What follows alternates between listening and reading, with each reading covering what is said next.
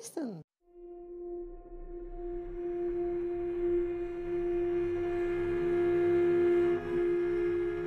Selamat datang di podcast pertama Hey Listen. Perkenalkan gue Steven.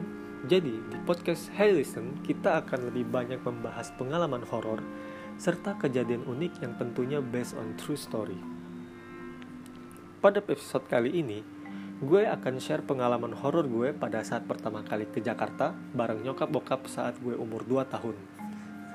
Singkat cerita, pas kita sampai di Jakarta, kita tinggal di rumah adik dari bokap gue yang berlokasi di Jakarta Barat, tempatnya di wilayah Jembatan 2. Jujur aja, saat itu gue gak suka dengan lingkungan rumah paman gue ini karena terlalu gelap dan jalanannya itu banyak kecoa. Nah, paman gue ini menjalani usaha konveksi pakaian dalam wanita. Dan rumah paman gue ini ada 3 dan masing-masing rumah itu memiliki 2 tingkat. 2 rumah untuk produksi dan 1 rumahnya itu khusus untuk keluarga. Jadi rumah paman gue ini berjajar gitu. Dan di sini gue akan jelasin singkat struktur rumah paman gue. Rumah pertama, lantai dasarnya itu ada 1 kamar yang lumayan gede dan rumahnya itu memanjang ke belakang. Di bagian belakang itu ada toilet dan dirty kitchen untuk staff. Nah, di lantai 2-nya itu khusus untuk menjahit pakaian dalam wanita. So, lantai 2 itu full mesin jahit. Serta lantai 2 itu bisa tembus ke rumah produksi kedua. Oke, teman-teman pada dapat bayangannya. Nah, sekarang kita masuk ke rumah produksi kedua, yang dimana lantai dasarnya itu adalah tempat untuk packaging pakaian dalam wanita dan pemotongan kain. Serta lantai 2-nya itu tetap sama yang gue bilang sebelumnya, itu tempat menjahit yang bisa tembus dari rumah produksi pertama. Nah, di sebelah rumah produksi 2 itu baru rumah inti, which is rumah untuk keluarga. Lantai 1-nya ya dapur dan beberapa master room, dan lantai 2-nya memiliki 3 master room dan toilet di luar. Jadi ini semuanya bangunannya nempel. Yang gue herannya saat itu, keluarga gue ngumpul di rumah produksi pertama untuk nonton siaran pertandingan bola. Saat itu jam 7-an malam, yang dimana semua staff itu udah pada pulang kerja. Dan tiba-tiba nyokap gue nyuruh gue untuk mandi. Tapi gue sempet denial karena gue takut untuk sendiri.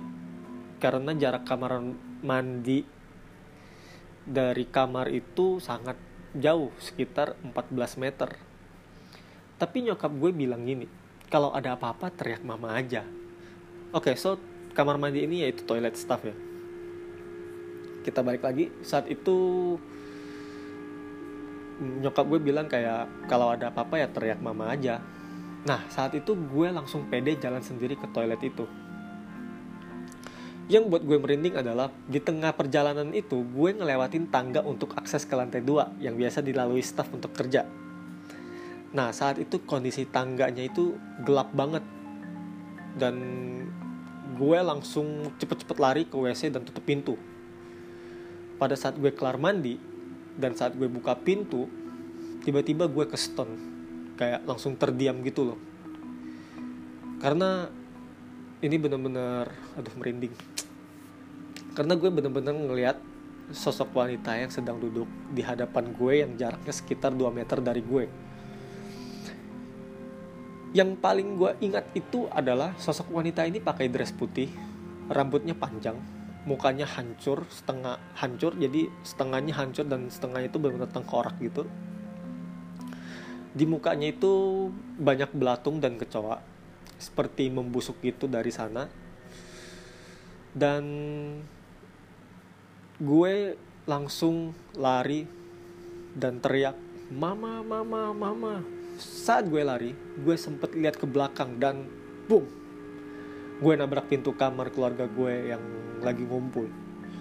Semua panik dan saat itu hidung gue berdarah karena benturan yang keras. Di sana gue nangis berat dan benar-benar sampai kayak cacing kepanasan nangisnya. Dan gue nangis itu sambil bilang kayak, "Ada hantu mah, ada hantu mah," gue bilang gitu.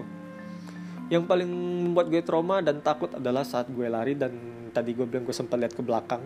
Sosok wanita ini berdiri dan menghadap ke arah gue dan memanggil gue dengan tangannya. Wah, di sana gue benar-benar trauma banget dan masih ingat sampai sekarang. Saat kejadian itu, paman gue baru buka cerita bahwa sosok wanita ini nih benar-benar ada gitu. Biasa saat tengah malam mesin jahit di lantai 2 juga pada bunyi, kayak ada yang lagi jahit gitu. Dan biasanya pas malam ada yang jalan gitu di wilayah mesin jahitnya gitu. Dan gue pernah sempat dengar beberapa kali, dan pas gue tanya, paman gue bilang itu tetangga gitu loh. Dan pada saat itu kan gue masih kecil gitu, dan gue terima-terima aja gitu loh. Dan gue pernah diceritain kalau dulu pas paman gue itu lagi tidur siang, dan pas dia bangun dari tidur siangnya itu, paman gue ini kaget. Dia ngelihat ada sosok wanita yang sedang nyisir di depan kaca kamarnya. Di situ pas gue diceritain kayak gitu dan gue ngelihat langsung pun, gue udah mulai gak berani tinggal di rumah paman gue. Beberapa minggu kemudian keluarga gue pun balik ke Pontianak, dan gue gak pernah balik ke Jakarta selama 4 tahun karena trauma.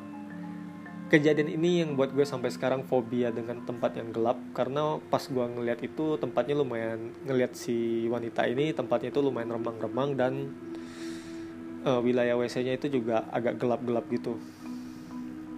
Dan dari kejadian ini gue sering ngalamin kejadian-kejadian horor, dan sampai sekarang pun gue masih ngalamin walaupun udah nggak seintens yang pada saat gue masih kecil.